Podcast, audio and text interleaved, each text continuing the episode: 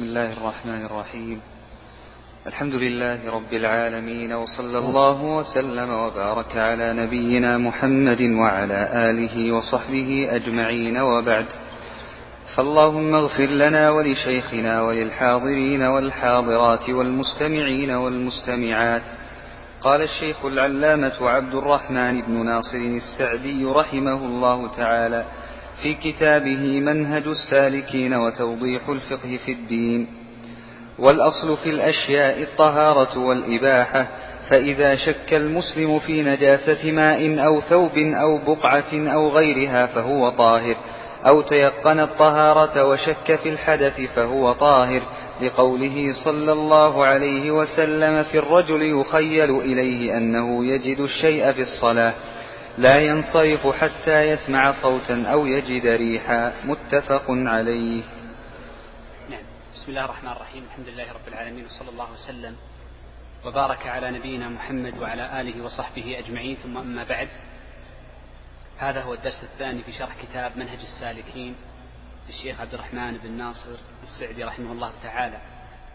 وقد كنت قد ذكرت لكم في الدرس الأول أننا بمشيئة الله عز وجل سنسلك في طريقة الشرح طريقة التفريع أكثر من طريقة التدليل لأن الشيخ في التدليل قد كفانا مؤنته. وقد كنت قد ذكرت لكم أن شراح كتب الفقه بالاستقراء الكلي فإن لهم طرائق أربع. إما طريقة التفريع والتي سنسير عليها بحسب ما يسمح به الوقت وعبارات الشيخ وإما عبارة التدليل وهو أن يؤتى لكل مسألة بدليلها وإما بطريق ذكر الخلاف سواء كان الخلاف عاليا أو نازلا وإما بطريقة حل الألفاظ وهي المشهورة عند المتأخرين وخصوصا بعد القرن التاسع الهجري. يقول الشيخ رحمه الله تعالى والأصل في الأشياء الطهارة والإباحة. هذه القاعدة قاعدة كلية أتى بها الشيخ رحمه الله تعالى لكي يندرج تحتها فروع كثيرة وهي تنقسم إلى قسمين الأصل في الأشياء الإباحة والأصل في الأشياء الطهارة. لنبدأ بالقسم الأول وهو الأصل في الأشياء الطهارة. فنقول إن الأصل في الأشياء الطهارة يكون في ثلاثة أمور أو في ثلاث حالات. في حال الجهل وفي حال الشك وفي حال الخلاف. نبدأ في الحالة الأولى في نطاق تطبيق هذه القاعدة وهو الأصل في الأشياء الطهارة. فنقول إن الأصل في الأشياء الطهارة في حال الشك. وهذا ما عبر به المصنف رحمه الله تعالى في المثال الذي بعده. فقال إذا شك المسلم في نجاسة ماء أو ثوب أو بقعة أو غيرهما أو غيرها فهو طاهر. أو تيقن الطهارة وشك في الحدث فهو طاهر.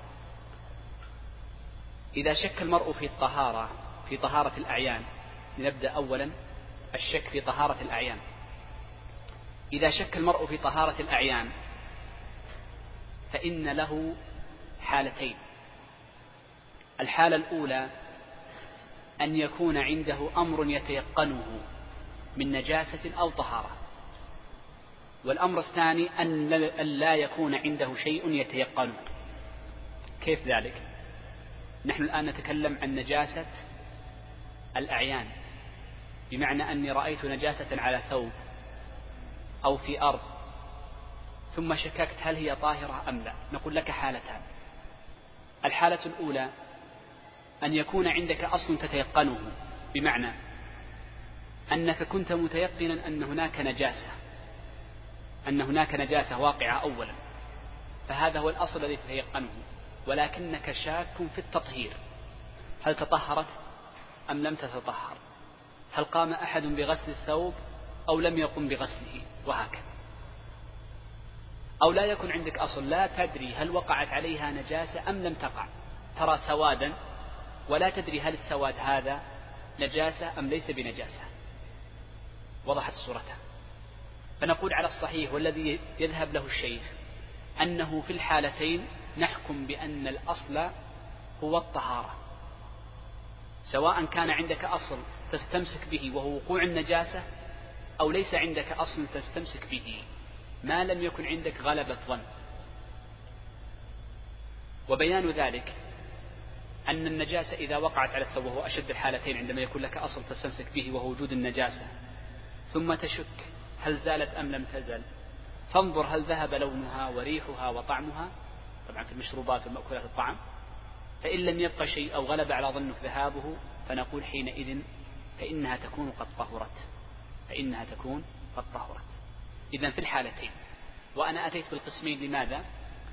لكي تعرف خلاف الجمهور في هذه القاعدة فقط. لأنهم يفرقون في من كان متيقنا النجاسة ثم شك في تطهيرها فإنهم يجعلون لها حكما مختلفا في من تيقن الطهارة ثم شك في ورود النجاسة عليها. والصحيح أن أن الصورتين لا فرق بينهما في الحكم بل الأصل فيها الطهارة فإن لم تر بعينيك وتشم بأنفك رائحة للنجاسة الأصل فيها أنه ماذا؟ طاهرة إذا قول الشيخ رحمه الله تعالى الأصل في الأشياء الطهارة الأمر الأول حال الشك وانتهينا منه. حال الشك عندما تشك هل هو هل هي طاهرة أم ليست بطاهرة. الحالة الثانية قلنا حال الجهل حال الجهل أو الجهالة. لا تعلم هل هل هذا الشيء الذي ورد عليها أهو نجس أم طاهر؟ مثل عمر رضي الله عنه عندما مر عليهم أو عندما وطئوا ماء أو نزل عليهم من مزاب بيت ماء ماء. فكأن من كان مع عمر رضي الله عنه شاكا في نجاسته شاك. ليس عنده غلبة الظن. فقال يا صاحب الدار أخبرنا بأصل الماء الذي عندك هل هو طاهر أم نجس؟ فقال عمر لا تخبرنا لا تخبرنا لأن الأصل ماذا؟ هو الطهارة هو الطهارة. فالجهل يجعل الشخص فالمجهول كالمعدوم هنا الأصل أنه طاهر. إذا النطاق الثاني في تطبيق قاعدة أن الأصل في الأشياء الطهارة الجهل حينما تجهل هل هذا طاهر أم ليس بطاهر مثل الماء؟ رأيت ماء لا تعلم أهو طاهر أم نجس أو رأيت سوادا في ثوب أو على فرشة فلا تعلم أنها طاهرة أو نجسة. بعض الناس عندما يرى أي سواد في الفرشة التي تكون على الأرض يقول هي نجاسة فتجده لا يصلي على الفرش التي يجلس عليها الناس أو التي يمر عليها الأطفال يقول أن الأطفال ينجسون ونحو ذلك. نقول لا الأصل الطهارة لأنك لم تعلم بورود النجاسة. لم تعلم بورود النجاسة. الأمر الثالث قلنا حال الخلاف. ونعني بالخلاف الخلاف الفقهي. فهنا يكون الأصل في الأشياء الطهارة مرجح عند الفقيه بين الأدلة. عندما يتعارض عند الفقيه دليلان في طهارة شيء معين وتساوى الدليلان فنقول الأصل في الأشياء الطهارة. سيأتي معنا بعد قليل أن الأصل في الأشياء المنع أحيانا عند المرجح عند الفقيه. مثال ذلك عندما يأتي لشخص ويأتيه الخلاف مثلا يرى خلافا قويا في طهر سؤر الحمير والبغال ونحو ذلك. سؤرها يعني إذا شربت الحمير في إناء يسير ماء يسير. هل يكون الماء نجس أم ليس بنجس؟ فيها خلاف والخلاف قوي والأدلة قوية. وبعض الناس يتوقف والتوقف ليس مذهبا كما قال الآمدي إذا تستمسك بالأصل والأصل ما هو؟ الطهارة فنحكم هنا بطهارة هذا الشيء حال الخلاف وعدم وجود المرجح. انتهينا من الأمر الأول. الأمر الثاني يقول الشيخ والأصل في الأشياء الإباحة. وهذه هي القاعدة الثانية وهما متقاربتان في الحقيقة. وعندما نقول إن الأصل في الأشياء الإباحة وعندما نقول إن الأصل في الأشياء الإباحة فإننا نعني بالأشياء ثلاثة أمور أيضا. فإننا نعني بالأشياء بالإباحة ثلاثة أمور أيضا. نعني الذمم أو الذمة والتصرفات والأعيان. نعني الذمة والتصرف والعين. فإذا رأيت عينا فالأصل أنها مباحة تناولها واحد. فإذا رأيت شيئا يجوز لك أن تأكله تتناول أي تأكله فيجوز لك تناوله. الأصل أنها مباحة. فإذا رأيت طعاما أو نوعا من البهائم موجودة يعني حيوان جديد ولا يوجد دليل وقاعدة تحرمها مناط معين يحرمها فنقول الأصل في الأشياء الإباحة. إذا الأصل في الأشياء من حيث التناول مباحة. نتكلم الآن عن الأعيان. الأعيان أي الأشياء المحسوسة الأصل في الأعيان الإباحة من حيث التملك. فإذا رأيت شيئا ليس ملكا لأحد فيجوز لك تملكه. لذلك قال النبي صلى الله عليه وسلم الناس شركاء في ثلاثة. إذا انتهينا من حيث الأمر الأول إباحة الأعيان من حيث إباحة أكلها وتناولها أو استخدامها. يجوز لك أن تلبس أي ثوب فهو مباح لبس أي ثوب. وأي لبسة وأن تجعل لك أي هيئة وأن تعلق في بيتك ما شئت ما لم يرد الدليل على المنع والتحريم. طيب إذا الأصل في الأشياء الإباحة الأول في الأعيان انتهينا منه. الثاني نقول في التصرفات. وهذا معنى قول العلماء رحمهم الله تعالى الأصل في العقود الإباحة فإن العقود وهي البيع والشراء والهبات ونحو ذلك هي تصرف. فهي مندرجة تحت قولنا إن الأصل في الأشياء الإباحة أي في التصرفات. والعقد معروف أنه من التصرفات. من التصرفات أيضا غير العقود ال ال ال الالتزامات عندما يلتزم الشخص على نفسه بشيء. هذا نوع تصرف وإن لم يكن عقدا بحيث يكون هناك اثنان يتعاقدان. الأصل فيه الإباحة. يجوز لك أن تلزم نفسك بما شئت. ما لم يكن الأشياء الممنوعة سنذكرها بعد قليل. الأمر الثالث الذمم الأصل أن الشخص ذمته مباحة. ليس في ذمته أي شيء ليس له دين على أحد. يولد الشخص ويخرج من بطن أمه. ليس في ذمته أي حق لغيره. فذمته مبرأة مباحة من كل لازم. هذا هو الأصل في القواعد. غير أن الفقهاء استثنوا أشياء على سبيل الإجمال. أذكرها مثالين لضيق الوقت. من الفقهاء من قال وهذا قول صحيح ولا شك فيه أن الأصل في العبادات المنع وهو التحريم. الأصل في العبادات التحريم. طيب أريد أن تركز معي. العبادات هذه هل هي من الأعيان أم من التصرفات أم من الذمم أو الذمة؟ العبادة تصرف تصرف. إذا هي داخلة في الأصل في الإباحة في التصرفات. لكن العبادة لا يجوز لك أن تتعبد الله عز وجل إلا بما شرع. شوف في قاعدة أخرى ذكر أهل العلم حينما قالوا إن الأصل في اللحوم التحريم. هذه قاعدة مختلف فيها لكن الصحيح أن الأصل في اللحوم الإباحة. لها معنيان من معانيها؟ أنك إذا رأيت حيوانا لم تره قبل في حياتك ولم تعرف له حكما من حيث الإباحة أو التحريم فإننا نحكم بأنه ماذا؟ محرم. هذا يقول بعض الشافعية لكن الصحيح أن الأصل في اللحوم الإباحة لهذا الاعتبار وفي الاعتبار الثاني باعتبار التسمية هذا مسألة أخرى. طيب. دلل الشيخ رحمه الله تعالى على هذه القاعدة العظيمة التي يندرج تحتها من المسائل والصور ما لا يحصى بما ثبت عن النبي صلى الله عليه وسلم أنه قال في الرجل يخيل إليه أنه يجد الشيء في الصلاة قال لا ينصرف حتى يسمع صوتا أو يجد ريحا. هذا دليل على الإباحة أو دليل على الطهارة. على الطهارة. على الطهارة. على الطهارة بالضبط. وهو يدخل في التطهير. في التطهير وإن كان التطهير مسألة أخرى. عفوا آه، في الحدث؟ نعم. التطهير اللي هو قضية النجاسة سيأتي بعد قليل. طيب. باب الآنية. وجميع الأواني مباحة. إلا آنية الذهب والفضة وما فيه شيء منهما إلا اليسير من الفضة للحاجة. لقوله صلى الله عليه وسلم لا تشربوا في آنية الذهب والفضة ولا تأكلوا في صحافها فإنها لهم في الدنيا ولكم في الآخرة. متفق عليه. نعم. شرع المصنف رحمه الله تعالى بذكر باب الآنية كما هو معلوم لدى الجميع فإن الفقهاء يذكرون الآنية بعد المياه. لما؟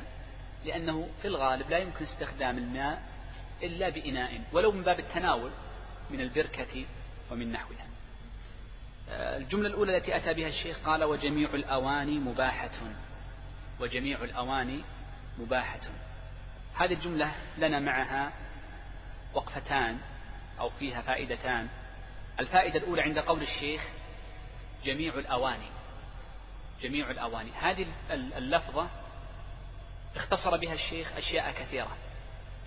ولكن نذكر منها الأشياء التي قد يذكرها الفقهاء لخلاف فيها أحيانا فجميع الآنية سواء كانت الآنية آنية مسلمين أو آنية كفار فإنه يجوز استخدامها هذا واحد. وآنية الكفار يجوز استخدامها سواء استخدموها في طعامهم أو في غير طعامهم في يابس أو في رطب. فأيضا يجوز استخدام آنية الكفار. ولو كانوا يستخدمونها في رطب فيحتمل أن يكون فيه لحم غير مذكى ونحو ذلك.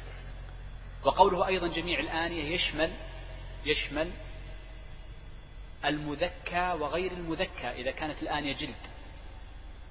فإن القرب قربة الماء فإن القرب قد تكون من جلد حيوان مذكى. حيوان مذكى أي مذبوح بالطريقة الشرعية. فتجوز بلا خلاف إذا دبرت وقد تكون من جلد حيوان غير مذكى. زكاة شرعية كأن يكون ذبيحة مجوس أو يكون ميتة. والشيخ رحمه الله تعالى يرى وهو الصحيح أن الحيوان غير المذكى أن الحيوان غير المذكى يجوز استخدام الآنية من جلده إذا دبغت في عموم قول النبي صلى الله عليه وسلم أيما إهاب دبغ فقد طهر. أيما إهاب دبغ فقد طهر. وهذا اختيار الشيخ تقي الدين وهو الذي عليه المؤلف وكثير من أهل العلم. سواء كان مستخدما في رطب أو في يابس. ومشهور المذهب كنت لا أذكر خلافا يقولون يجوز في اليابس دون الرطب. الجملة الثانية والفائدة الثانية عند قول الشيخ مباحة. وقوله مباحة فإن الإباحة هنا مقصود بها الاستخدام مقصود بها الاستخدام. لأن سيأتي معنا أن الذهب والفضة لها ثلاث استعمالات منها الاستخدام. يقول الشيخ إلا آنية الذهب والفضة إلا آنية الذهب والفضة. الذهب والفضة تستعمل لثلاثة أمور. إن استعملت الذهب والفضة للقنية للقنية الاقتناء فإنها جائزة للرجل والأنثى سواء لا فرق. فيجوز للرجل أن يقتني الذهب والفضة ولو كان خاتما أو عقدا أو حلقا ونحو ذلك. وكذلك المرأة القنية يجعلها في الدرج أو في الصندوق يحتفظ بها وقت الغلاء يبيع الأسعار. هذه الحالة الأولى. الحالة الثانية استخدام أو, أو, أو استعمال الذهب والفضة في الحلية وهو التجمل في البدن. التجمل في البدن. وهذه يجوز استخدام الذهب للنساء دون الرجال. وأما الفضة فيجوز لهما معا. فيجوز لهما معا. لحديث معاوية رضي الله عنه في الصحيح المعروف لدى الجميع. والأمر الثالث ما عدا ما سبق وهو سائر الاستخدامات غير القنية وغير التحلي وغير التحلي الحلية. فإنه لا يجوز استخدام الذهب والفضة في أي شيء غير هذه الاثنين إلا لضرورة كأنف أو سن ونحو ذلك. إلا لضرورة. وعلى ذلك لو أن شخصا عنده مقبض الباب من ذهب أو فضة. فهل هو جائز؟ نقول بإجماع المسلمين ليس بجائز بإجماع المسلمين. لو أراد شخص أن يعلق ساعة من فضة في داره يعلقها شوف يعلقها في داره. فضة. جائز أم ليس بجائز؟ ليس بجائز بإجماع المسلمين. طيب في مجلس الرجال. مو بالحريم. يجوز؟ لا ما يجوز. لا رجال ولا نساء. كلهم واحد. لأنه ليس حلية. الحلية يكون على البدن. بينما لو لبس الرجل ساعة من فضة فإننا نقول ماذا؟ يجوز له والمرأة يجوز لها أن تلبس ساعة الذهب والفضة. وهكذا. نعم هناك صور. هل هي ملحقة بالحلية أم ملحقة بسائر الاستخدامات؟ ليس هذا المقام ذكرها. إذا عرفنا هذه الأمور الثلاثة نعرف أن الأواني استخدام الآنية هو من الاستخدام من سائر الاستخدامات النوع الثالث من النوع الثالث. فلذا لا يجوز استخدام الذهب والفضة آنية لا للشرب ولا للأكل ولا للزينة؟ بعض الناس يجعل كأسا في بيته أو صحنا على هيئة زينة لا يجوز. وإنما يجوز جعل هذا الكأس إن كان فضة أو ذهبا إن كان قنية تجعل عندك لكي تبيع بعد فترة هنا يجوز. فليس العبرة بهيئة الصنع أنه على شكل كأس وإنما العبرة بالاستخدام بالاستخدام إن استخدمته في غير القنية فإنه محرم. طبعا والحليل نعم. يقول الشيخ رحمه الله تعالى إلا آنية الذهب والفضة وما فيه شيء منهما. قول الشيخ هنا وما فيه شيء منهما. يشمل صورا متعددة نذكر بعضها. من من مما فيه الذهب والفضة قالوا ما كان مشعبا بهما أو بأحدهما. المشعب هو أن يؤتى بإناء أو بشيء من خشب ثم ينحت الخشب ثم ينحت الخشب ويصب فيه ذهب أو فضة. هذا يسمى تشعيبا. من صور ما فيه ذهب أو فضة التضبيب وهو أن يجعل كهيئة اللحام قطعتان منفصلتان فيكون سبب أو ما يكون فيكون ما يلصق بهما ذهب أو فضة فيسمى تضبيب بذهب أو فضة. أيضا هذا محرم إلا في سورة المستثنات بعد قليل. من صور ما فيه شيء منهما أي من الذهب والفضة ما عبر به الفقهاء بقولهم أو طلي بأحدهما. طلي بالذهب أو بالفضة. والطلاء عند الفقهاء قديما غير الطلاء الموجود عندنا حديثا. فإن الطلاء عند الفقهاء المتقدمين هو أن يجعل فوق الشيء الذي يراد طلاؤه شيء طبقة من الذهب كاملة فيجعل من باب التلبيس يلبس تلبيسا مثل ما يسمى الآن بالتلبيس. هذا هو الذي يعبر به الفقهاء عن الطلاء. وليس المقصود بالطلاء هو أن يعني يصبغ صبغا فقط. فإنهم لم يكونوا يستخدمون هذا الصبغ في طريقتهم الأولى وإنما يجعلون باب التلبيس مثل السن يلبس هذا يسمى كهيئة الطلاء أو يجعل كتاب موجود كتب تجعل كاملة ملبسة بالذهب فهنا يسمى طلاء. وهذا الموجود في كتب الفقهاء. ولا ير ولا يقصدون بالطلاء ما يستخدمه المعاصرون. ما يستخدمه المعاصرون. لذا فإن مشايخنا لما جاء الطلاء هذا اختلفوا فمنهم من ألحقه بالطلاء الذي ذكر الفقهاء ولعموم كلام الفقهاء وما فيه شيء منهما فيكون داخل في استخدام الذهب والفضة وهذا الذي كان يفتي به الشيخ ابن باز. ومنهم من يقول إن هذا الطلاء الآن الموجود هذا ليس محرما استخدامه. لأنك لو أردت استخراجه لا يمكن لك استخراجه والانتفاع به بعد ذلك لا قيمة له لا قيمة له. لو جمعته لا يسوى شيء وإن كان الحجم كبيرا. وهذا من المشايخ المعاصمة يفتي به الشيخ ابن عثيمين وإنما ذكرت خلافهم لأن هذه المسألة ليست موجودة عند الأوائل ليست موجودة عند الأوائل فيما أعلم طبعا. نعم. قال الشيخ إلا اليسير من الفضة للحاجة أي التضبيب الضبة اليسيرة من الفضة فيكون لها ثلاثة شروط أن تكون يسيرة ومن فضة فلا يجوز من ذهب ولحاجة ولا بد أن تكون ضبة يعني شيئا منكسر فيلصق هذا الكسر بالفضة.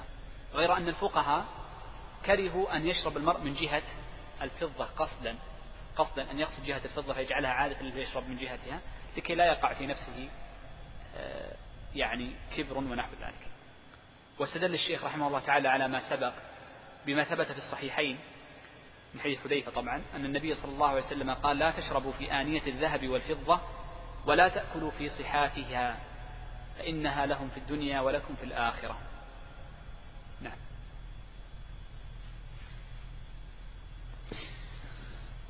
باب الاستنجاء وآداب قضاء الحاجة.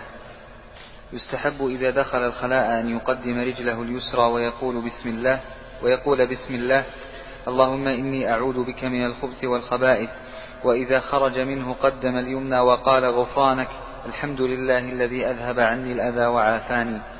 ويعتمد في جلوسه على رجله اليسرى وينصب اليمنى ويستتر بحائط أو غيره ويبعد إن كان في الفضاء.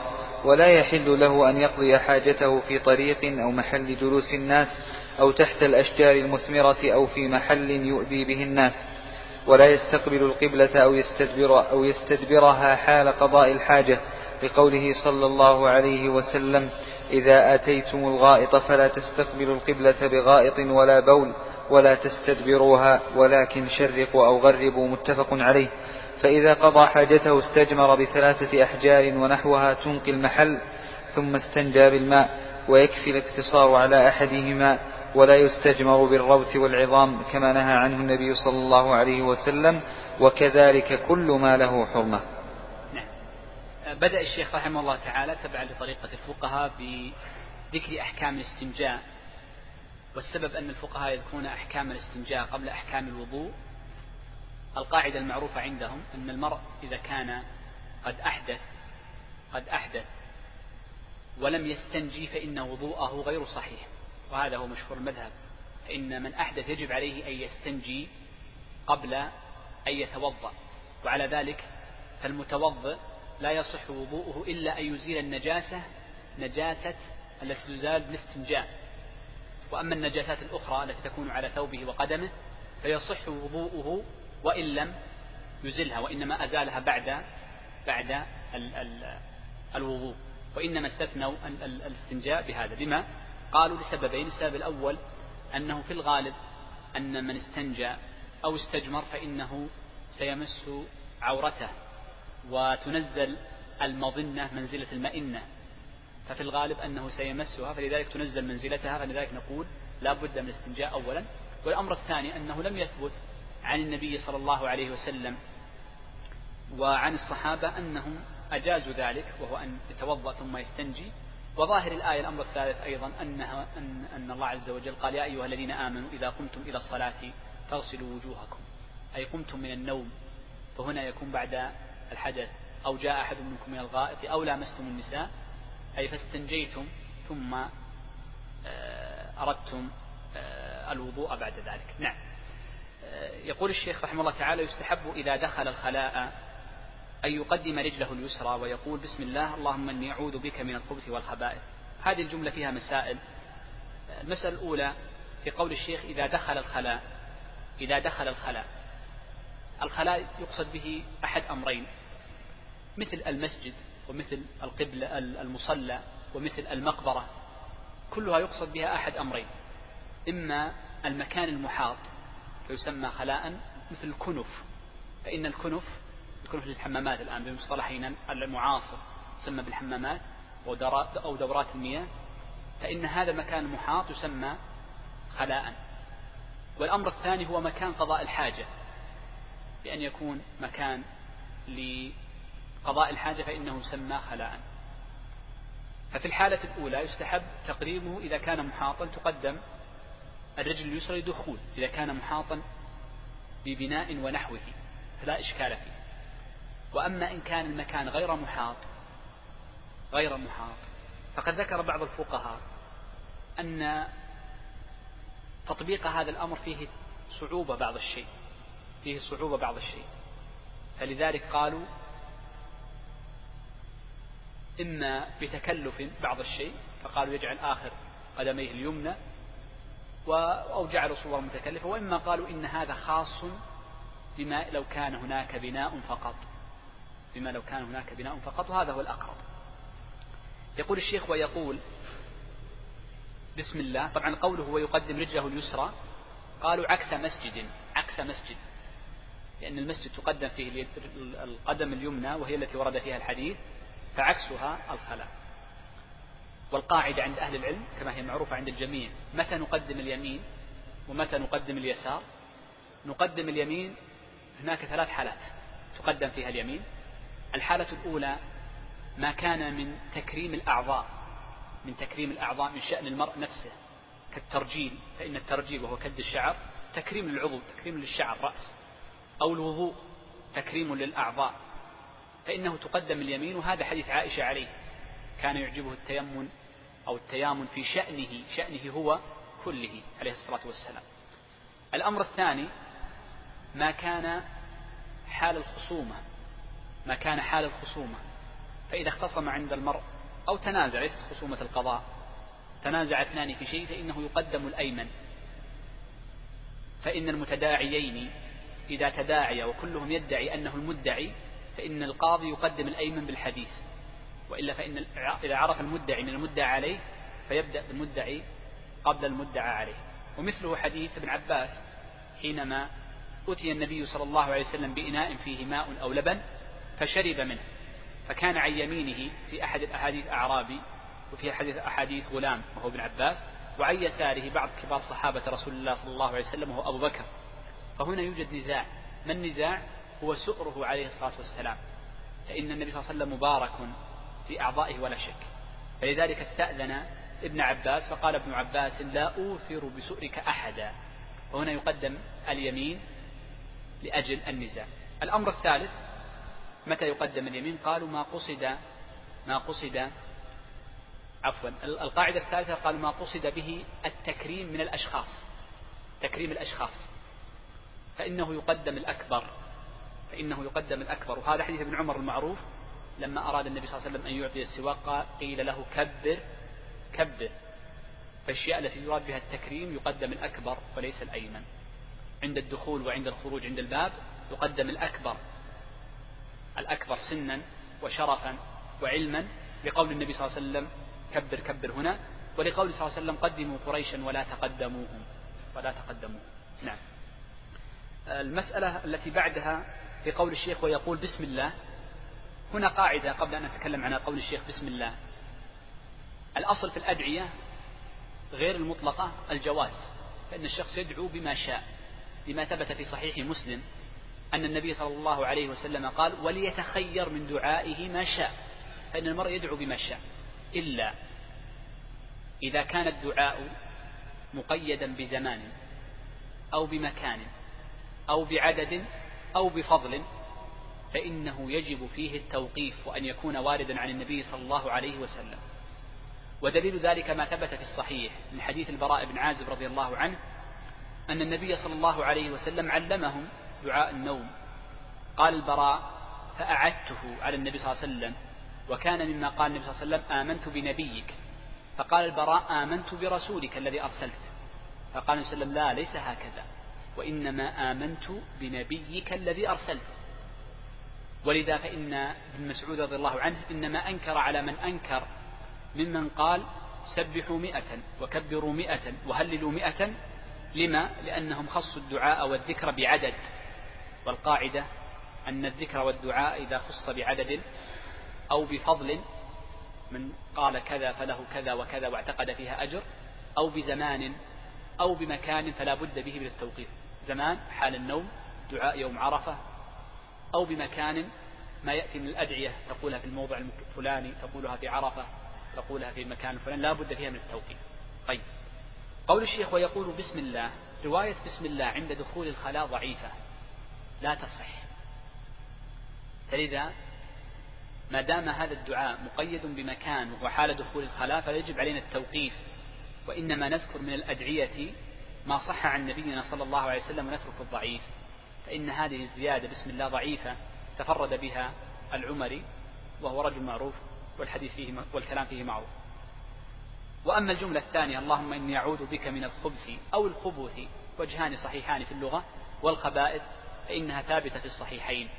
يدعو المرء بأن يحفظه الله عز وجل من الخبث والخبائث.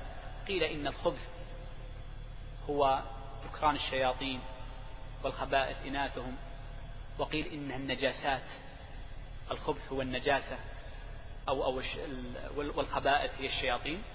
وعلى العموم الإنسان مأمور بأن يستعيذ بالله عز وجل من النجاسات والشياطين والشر كله.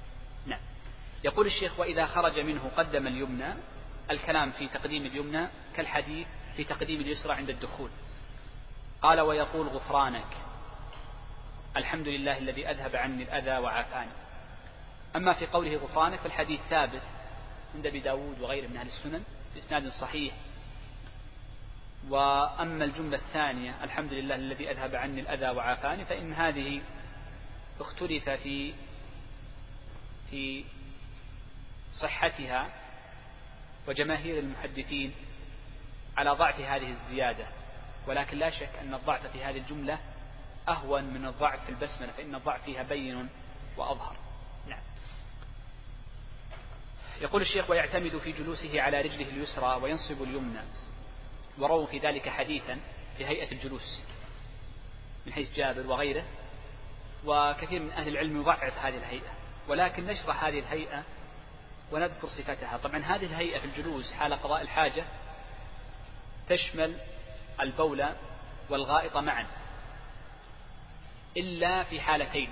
الحالة الأولى إذا جل إذا بال قائما إذا بال قائما. وقد ثبت النبي صلى الله عليه وسلم من حديث حذيفة أتى سباطة قوم فبال قائما.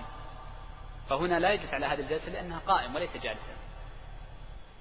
والهيئة الثانية إذا جلس على متكأ كهيئة الكراسي التي توجد في الحمامات الآن فإن المعنى الموجود في هذه الهيئة إن صح الحديث فيها لا يمكن تصورها على الجلوس على هذه الكراسي كراسي الحمامات. كيف هذه الجلسة؟ قالوا هو أن يعتمد على رجله اليمنى فيجعل باطن قدمه اليمنى على الأرض يجعل باطن قدمه اليمنى على الأرض ويكون ثقله عليها. طيب. رجله اليسرى قالوا ينصبها يجعلها واقفة. مثل ما ينصب المرء رجله اليمنى في الصلاة. إذا جلس بين السجدتين وحال التشهد فإنه ينصب اليمنى. هنا ينصب اليسرى القدم. ينصب رجله القدم. فإذا نصب المرء قدمه على هذه الهيئة وهو جالس جلسة قضاء الحاجة فإنه سيكون مائلا بعض الشيء على شقه الأيمن. إن اليسرى صارت أطول من اليمنى. وهذا معنى كلامهم إنه أنسب طبا فإنهم يقولون إن صح والعلم عند الله عز وجل أن المرء إذا جلس في حال قضاء الحاجة على هذه الهيئة مائلا ذات اليمين بعض الشيء ناصب رجله اليمنى تكون أصح طبا وأسهل في قضاء الحاجة والعلم عند الله عز وجل ولست من أهل الطب لأبين صحة ذلك من نفيه. وقد ذكروا أيضا عن بعض المتقدمين من الأطباء المتقدمين ذلك والمتأخرين مثله. نعم. يقول الشيخ رحمه الله تعالى ويستتر بحائط أو غيره. يستتر بحائط أو غيره. والاستتار بالحاء الاستتار سنة. وقد ثبت عن النبي صلى الله عليه وسلم أنه رأى قبرين يعذبان. قال وما يعذبان في كبير. أي أمر سهل. وإنه لكبير. أي إثمه عند الله عز وجل. فأما أحدهما فكان لا يتنزه من البول. وفي بعض الروايات جاء إنه كان لا يستتر من البول. فلذلك إذا أراد المرء قضاء حاجته ببول ونحوه يستحب له أن يستتر أن يستتر بشيء يستره عن غيره. ولا يلزم أن يكون مكانا مغلقا كدورات المياه ولو أن يجعل كثيب رمل أو أن يقضي حاجته خلف حائط أو كما كانت العرب تفعل قديما أن يكون خلف الإبل. فإن بعض العرب قديما كما هو مشهور ومعلوم في كتب الفقه والحديث وشراح الحديث أن الأعراب قديما والعرب عموما كانوا إذا كانوا في فلاة فأراد بعضهم أن يقضي حاجته استتر عن من خلفه بماذا؟ بهذه الإبل بهذه الإبل أو بأجسادها. والمقصود من الاستتار شوف والمقصود من الاستتار إنما هو عن النظر. لكي لا ينظر أحد إلى عورة المسلم. وليس المقصود من الاستتار الاستتار عن القبلة. فإن قبلتك أحيانا قد تكون جهة المغرب كحال قبلتنا هنا في الرياض. ويكون أصحابك من جهة الشمال أو الناس من جهة الشمال فتستتر من جهة الشمال دون من جهة المغرب. لأن بعض الناس يفهم أن الاستتار أن تستتر عن عين أو عن جهة القبلة. وهذا غير صحيح وإنما المقصود بالاستتار الاستتار عن أعين الناس أو الجهة التي يظن أن أحدا يراك فيها. نعم. قال ويبعد أو ويبعد إن كان في فضاء. المرء إذا كان في فلاة فالسنة له أي أن يبعد لكي لا يرى. إلا أن يكون هناك جدار ونحوه فإن الاستتار به يكفي ولا يلزم ولا يشرع هنا الابتعاد. وإنما الابتعاد يشرع فيما لو لم يكن هناك ما يستتر به عن أعين الناس. نعم. يقول الشيخ ولا يحل له أن يقضي حاجته في طريق أو محل جلوس الناس أو تحت الأشجار المثمرة أو في محل يؤذي به الناس. هذه الأمور الأربعة ثبت عن النبي صلى الله عليه وسلم أنه قال معروف الحديث اتقوا اللاعنين أو اللاعنين الذي يبول في طريق الناس وظلهم. والقاعدة التي تجمع هذه الأمور قالوا إنه كل ما كان من حقوق الارتفاق فإنه لا يجوز أذية المسلمين فيه ببول أو غائط. كل ما كان من حقوق الارتفاق كالطرق والظل والمجالس التي يجلس فيها عامة الناس ومثلها المتنزهات التي يجلسون فيها وغير ذلك من حقوق الارتفاق الكثيرة فإنه لا يجوز للمرء أن يؤذي غيره بأن يبول فيه أو يقضي حاجته لأذية المسلمين. وقول النبي صلى الله عليه وسلم اتقوا اللاعنين يكون معنى الحديث أن هذا الفعل سبب في لعن الله عز وجل لمن فعله. وقول النبي صلى الله عليه وسلم اتقوا اللاعنين في الرواية الثانية أن من فعل هذا الشيء عرض نفسه للعن الناس فيصبح الناس يلعنونه. يلعنونه. طيب. أنا أستعجل لضيق الوقت عشان يقول الشيخ ولا يستقبل القبلة ولا يستدبرها. حال قضاء الحاجة. لقوله صلى الله عليه وسلم إذا أتيتم الغائط الحديث. هذه الجملة فيها مسائل. المسألة الأولى أن قول النبي صلى الله عليه وسلم لا يستقبل القبلة أو, يس أو نعم أن قول السلم لا لا تستقبلوا القبلة ولا تستدبروها وهو قول المصنف أيضا أن المقصود بذلك حال البول وحال الغائط معا. فلا يفهم المرء أن استقبال القبلة منهي عن حال البول فقط وأن الاستدبار منهي عن حال قضاء الغائط فقط لا. فإنه حال البول ينهى عن استقبال القبلة واستدبارها معا وحال الغائط ينهى عن استقبال القبلة واستدبارها معا. ولذلك النبي صلى الله عليه وسلم قال ولكن شرقوا وغربوا. وإلا لو كان ذلك كذلك لقال شملوا في قضاء البول مثلا في قضاء الحاجة للبول ونحو ذلك. إذا فحال البول والغائط لا تتجه للقبلة. طيب. ما هو القبلة؟ وهذه مسألة معروفة. القبلة ليس المقصود بها عينها لمن كان بعيدا كما تعرفون فإن إنما تجب القبلة عينها لمن كان في المسجد وجهتها والمسجد لمن كان في مكة ومن كان قريبا من مكة لمكة ومن كان بعيدا عن مكة فالجهة. نتكلم عن البعيد وهو الجهة. كحال جل بلاد الأرض ما عدا القريب من مكة. المقصود بالقبلة هي الجهة. والجهات كم؟ أربع. وبين كل جهة وجهة جهة. فنقول إنها كم؟ ثمان. فهي شمال وجنوب وشرق وغرب وشمال شرقي وشمال غربي وجنوب شرقي وجنوب غربي. القبلة عندنا في الرياض تقريبا نقول غرب تقريبا. فلو أن شخصا استقبل الشمال أو الجنوب فإنه لا يكون مستقبلا ولا مستدبرا القبلة. وإن ذهب للشمال الشرقي آه، لكي نقول الغرب للشمال الغربي أو الجنوب الغربي فإنه نقول أيضا لا يكون مستقبلا للقبلة. فإنه لا يكون مستقبلا للقبلة. إذا المقصود الانحراف عن الجهة عن الجهة. لو أردنا أن نعملها بطريقة الحساب نقول إن أن ينحرف 45 درجة ذات اليمين عن القبلة أو 45 درجة ذات الشمال. بالضبط. نعم هاتان مسألتان تتعلق بهذه الجملة. نعم. طبعا المقصود بالقضاء الحاجة كما نسلم قال القضاء الغائط وما دون ذلك كالريح ونحوه فوجها واحدا لا تكره له استقبال القبلة. يقول الشيخ رحمه الله تعالى فإذا قضى حاجته. هنا قوله إذا قضى حاجته معناها انتهى من قضاء حاجته تماما. والسنة حال قضاء الحاجة وخاصة البول أن يمكث المرء في محله قليلا لا يطيل لأن الإطالة في مكان قضاء الحاجة منهي عنه حتى يغلب على ظنه أنه قد انقطع بوله. وقد جاء النهي أن الشخص يقوم سريعا من بوله لكي لا ينتشر عليه ويسبب له الوسواس.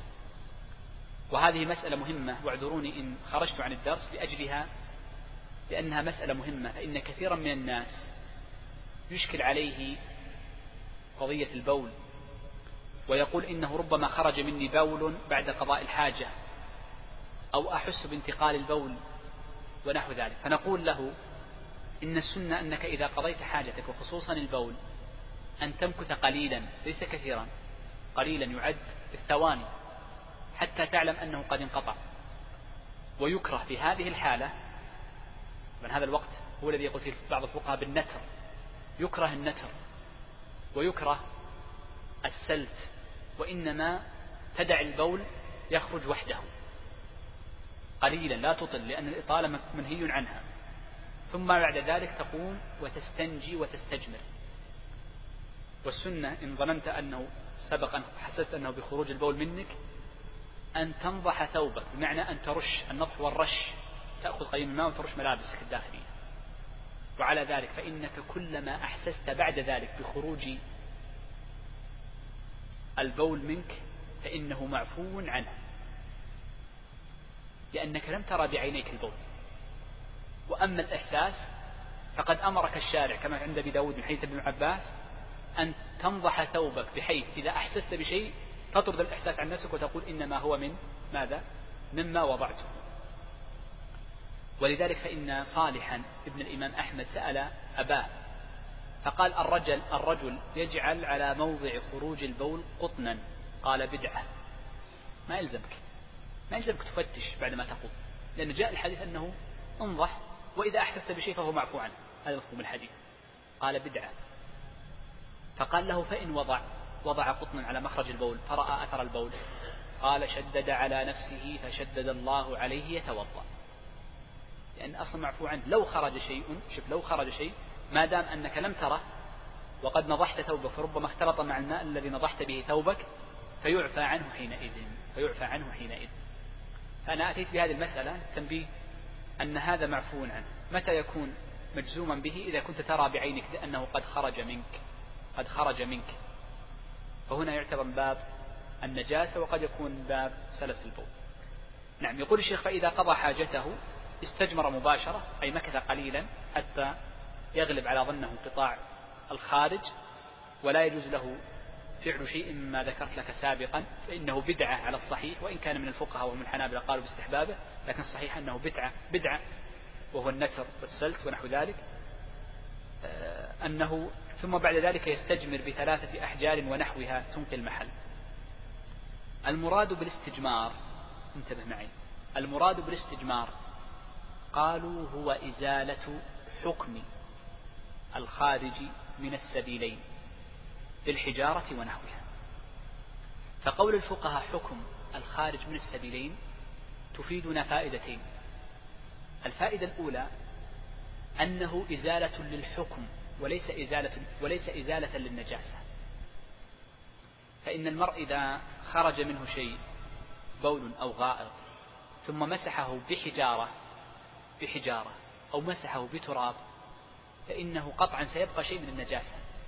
فهذه معفو عنها معفو عنها. وإنما المقصود أنه تمسح حتى يزول من النجاسة ما يزول بالمسح فقط. عندك حجارة؟ ما يزول بمسح حجارة ربما المنديل الرطب يمسح أكثر ويزيل النجاسة أكثر لكنك لست ملزما به. امسح حجارة. عندك تراب؟ ما يزيله التراب فقط. لكن إن كان بقي شيء يمكن أن يزيل التراب ولم يزله زد رابعة وخامسة وسادسة وسابعة. إذا هو إزالة للحكم وليس إزالة للنجاسة. واضح؟ طيب.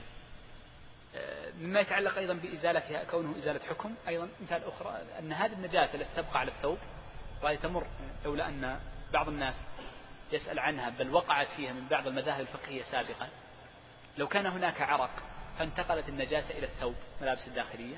نقول عفي عنها هنا. أيضا عفي عنها في هذه الحالة طيب. قول الفقهاء أن الاستجمار إزالة حكم الخارج من السبيلين من السبيلين. إذا الفائدة الثانية لنا أن الاستجمار لا يجوز إلا للخارج من السبيلين دون ما عدا فإذا كانت النجاسة على اليد هل يجوز أن نزيلها بحجارة أو بمنديل؟ لا. يجب أن يكون ماء. إنما خفف على المسلم ما كان خارجا من السبيلين ولذلك يقول الفقهاء إن, تعدل إن تعدت النجاسة محل خروجهما فلا يجزئ إزالتها إلا بالماء. لو أن البول تعو... تجاوز المحل المعتاد الذي ينجسه عادة فيجب المكان الزائد أن يوصل بالماء ولا يجوز غسل ولا يجوز مسحه بالاستجمار. نعم. قال الشيخ بثلاثة أحجار ونحوها تنقي المحل. قوله بنحوها يعني أي ما يقوم مقام الحجر. والنبي صلى الله عليه وسلم قال فليستنجي بثلاثة أحجار. الذي يقوم ويشبه الحجر أولا قالوا لا بد أن يكون شيئا منقيا فليس رطبا. فالرطب لا يسمى حجر كالطين. أي شيء رطب ملحق بغير الحجر كالطين. فلا يصح قياسه على الحجر. فالرطب واللزج لا يجوز الاستجمار به لأنه غير منقي لا يطهر ولا ينقي المحل هذا واحد. الأمر الثاني أن الناعم الأملس كالصفوان والرخام لا يجوز الاستجمار به لأنه في أصل استخدام العرب لا يسمى حجرا وإن كان داخل المعنى العام ولأنه لا ينقي. فلذلك قول الشيخ بثلاثة أحجار المقصود أو آه، بثلاثة أحجار ونحوها أي بنحو الأحجار إذا كانت تشابه الحجر في كونها منقية ليست مائعة أو لزجة وليست وليست يعني ملساء. نعم. وقول الشيخ ونحوها أيضا تحتمل أنها تعود لثلاثة أي يجوز بثلاثة ونحوها أي أكثر من ثلاثة كأربعة وخمسة. وأما النقص عن الثلاث فلا يجوز مطلقا. قال ثم استنجى بالماء ويكفي الاختصار على أحدهما. طيب نذكر كيفية استنجاء بالماء للفائدة على سبيل الاختصار. الاستنجاء بالماء هو تعميم المحل. الاستنجاء هو غسل. تعرفون يعني هذه مسألة مهمة جدا أن مرور الماء شوف أن مرور الماء على العضو سواء كان عضو من بشرة الآدمي أو ثوب من الثياب ونحوها أن هذا المرور على ثلاث حالات. إما سيمر معنا كثيرا في باب الطهارة. إما أن يكون مسحا وإما أن يكون غسلا وإما أن يكون دلكا. الحالة الأولى النضح وهو المسح. المسح هو أن تمر يدك مرورا فلا ينفصل الماء عن طبعا المسح أخف من النضح لكن تجوزنا فجعلناه مدارس واحد نقول أربع درجات. نقول إذن أربع درجات. أول الدرجات المسح. ما هو المسح؟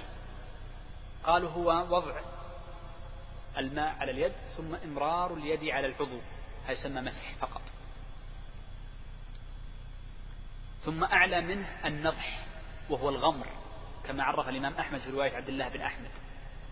فهو أن تشمل المكان كله بالماء تشمله كله بالماء لكن لا ينفصل الماء عنه. بمعنى لا يزيد الماء فينفصل فيقطر. فإن انفصل الماء عن هذا المحل فإنه يسمى ماذا؟ غسلا. غسل. فالغسل هو مرور الماء وانفصاله.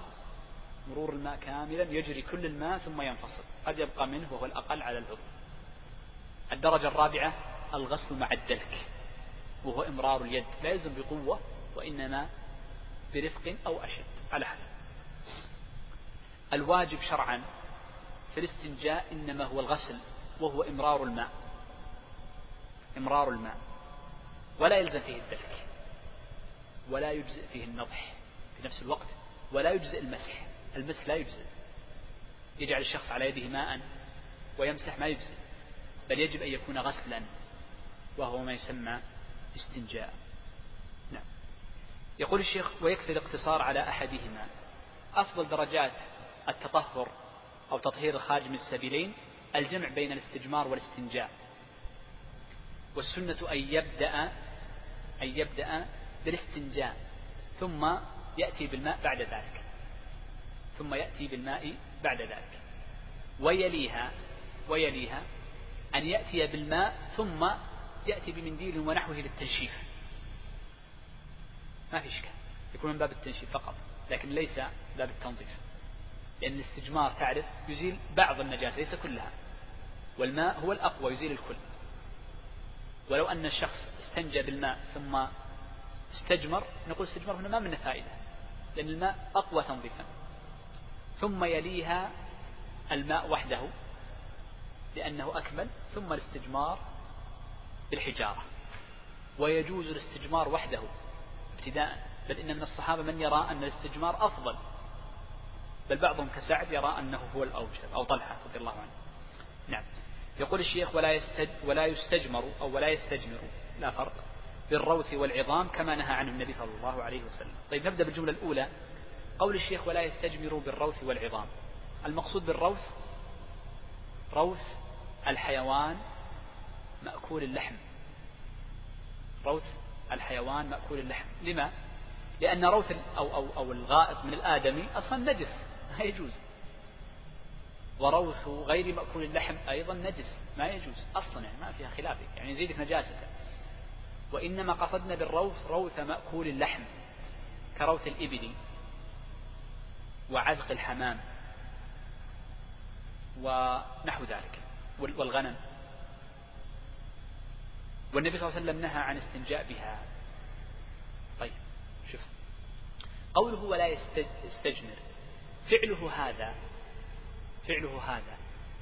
هل يزيل النجاسة أم لا يزيلها؟ الرسول قال لا تستجمروا. بروث ولا بعظم فإنها طعام إخوانكم من الجن. الروث طعام الجن والعظم فالعظم طعام الجن والروث طعام دوابهم لكن لو استنجى امرؤ بروث هل طبعا نقول أنت مخطئ لا شك وآثم لكن هل يكفيه ينجسه؟ يعني لابد يعني نقول أنه يعني استجمر بروث ثم توضأ. فنقول هل وضوءك صحيح هنا؟ لماذا؟ لأن لو كان الاستجمار غير صحيح وغير غير مطهر فيجب أن يعيد وضوءه ويجب عليه أن يعيد الاستنجاء فما رأيكم؟ يجزئ. لما؟ باب الكراهة. لا لا ما أبغى هذا حكم. أبغى لما لما علة؟ أعطني علة دليل. الحديث واضح. لا نهي. سم. يجزئ ليش؟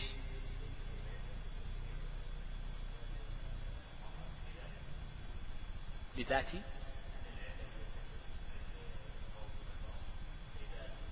إذاء الجن طيب لا أنا بالعلة الآن تقولون أيجوز سمي أبانا وهو لا, لا شك حديث النبي صلى الله عليه وسلم هو الأصل. نعم. لكن أنا أريد من حيث المعنى الآن أبغاك نذكر أنا ذكرت لكم أن سنبنى حديث شرحنا هنا بخلاف الشرح الكتب الأخرى في سبقت بعض الأخوان حضرها مبنية على الدليل. هنا على التفريع لكي نعرف القاعدة ثم نفرع عليها.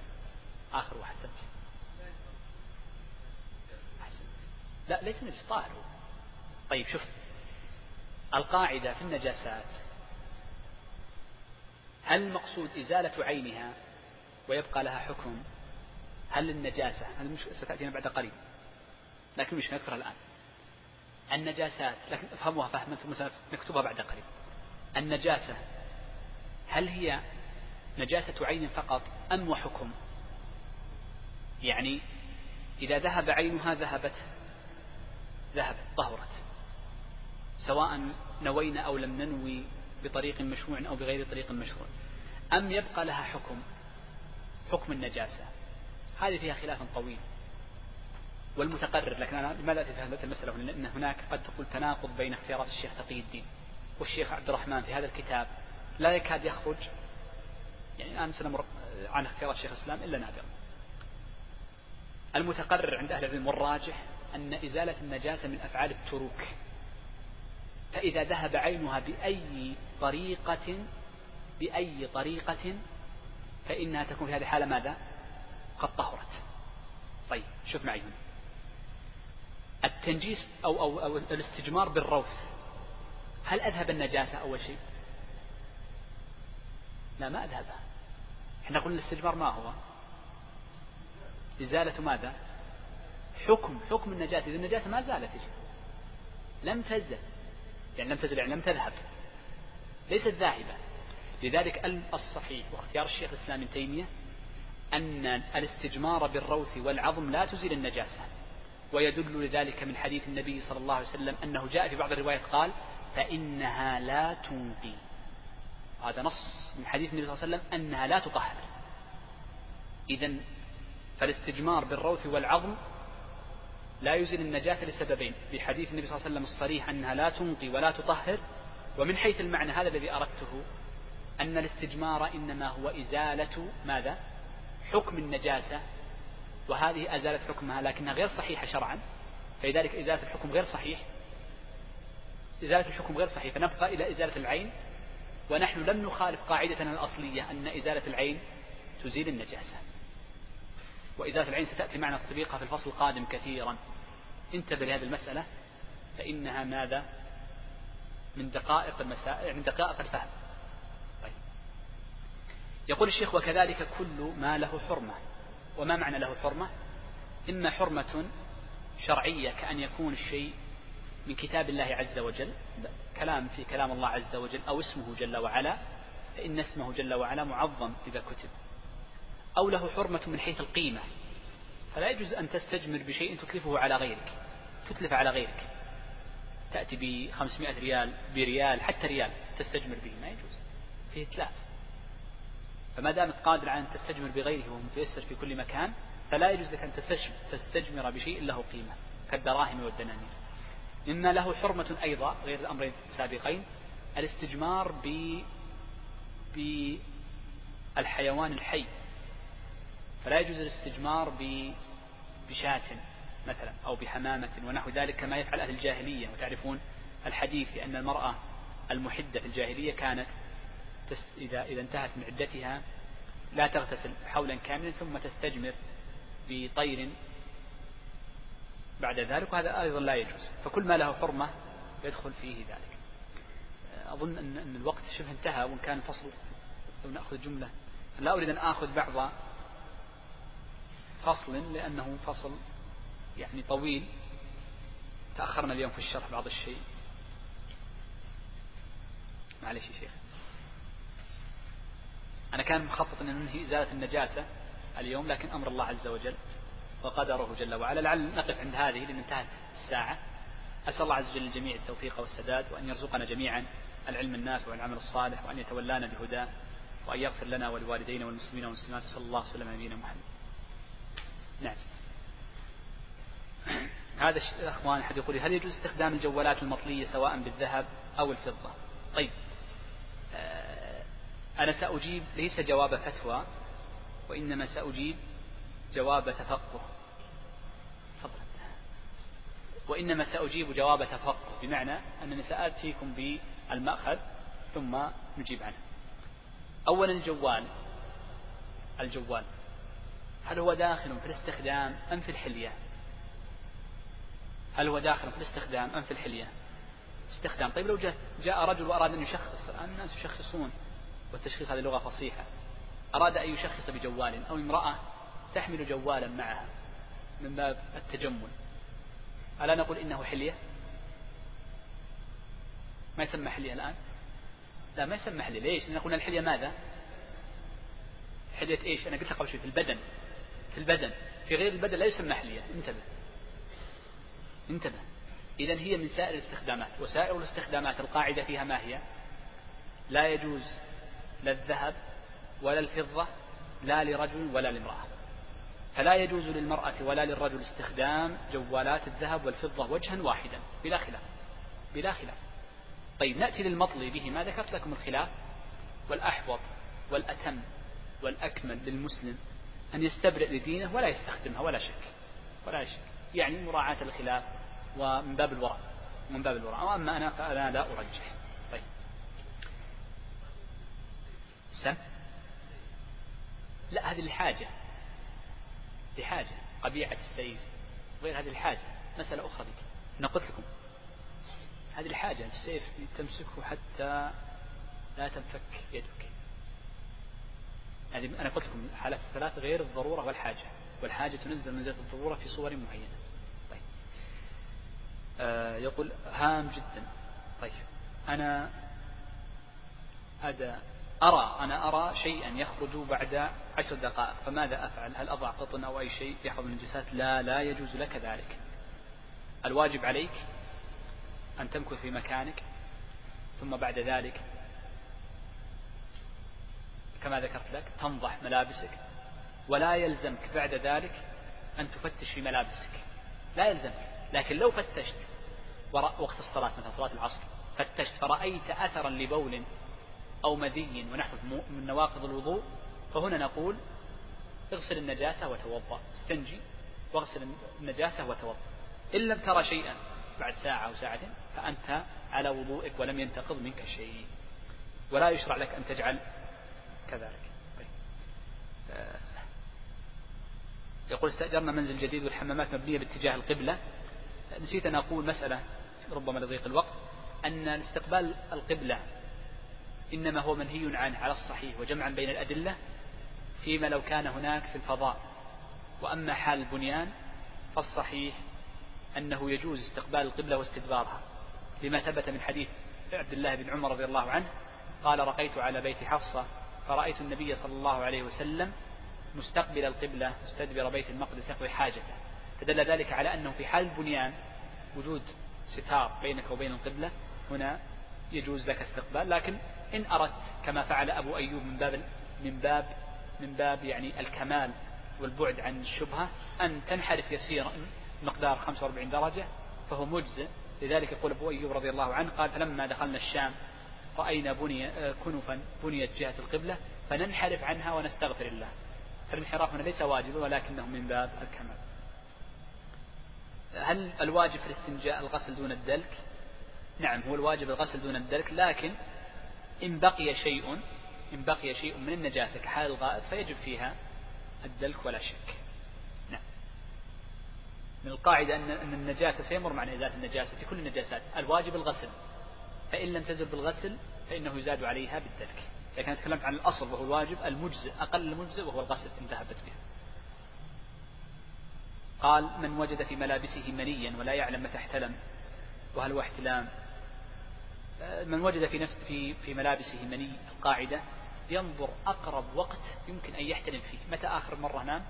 فينسب الفعل لآخر أوقاته فقط.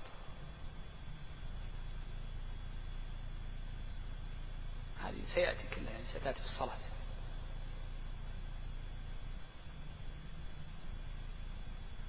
هذه مسألة الترجيح بالراجح وغيرها هذا حديث طويل ما ودي أطيل عليكم.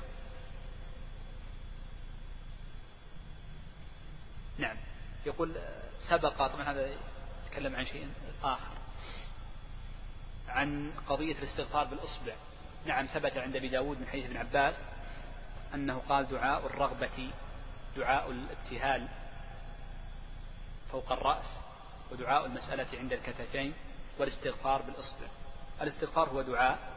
فلذلك قال أهل العلم إن المرء إذا دعا يجوز له يكفيه أن يرفع إصبعه. وقد ثبت عن غير واحد من الصحابة أنهم حال الخطبة خطبة الجمعة يرفعون الإصبع فهو استغفار وزيادة. كما أن حديث عبد الله بن ابن الزبير وحديث عبد الله بن عمر أنه يدعو بها أي بإصبعه مما يدل على أن الإصبع يدعى بها. فدعا بها النبي صلى الله عليه وسلم في التشهد حال الجلوس في التشهد الأخير. وفيها دعاء يدعو بها حديث عبد الله بن الزبير وقال ابن عباس أنها استغفار. والأمر الثالث حال الخطبة وقد ثبت عن الصحابة. فذلك فهم جمع من أهل العلم منهم شيخ الإسلام ابن تيمية وغيره قال أنها عامة. وهذا جواب السؤال الذي سأله الأخ الكريم. قل تذكر غير البنيان نسيته فذكرته الآن. هل يجوز ذبح البقرة بدل عن الغنم في العقيقة؟ نعم لا شك. القاعدة أنه إذا جاء الأقل فذبحت الأكثر أجزأك. استمر معنا القاعدة حتى في المسح والغسل. كلها في الصلاة هذه ليس. هذا أحد الإخوان يقول هل تنصح بحفظ المتن؟ مسألة الحفظ. وهذه مسألة مهمة خلينا نتكلم عنها لأنها منهجية. قضية حفظ المتون الناس ليسوا سواء.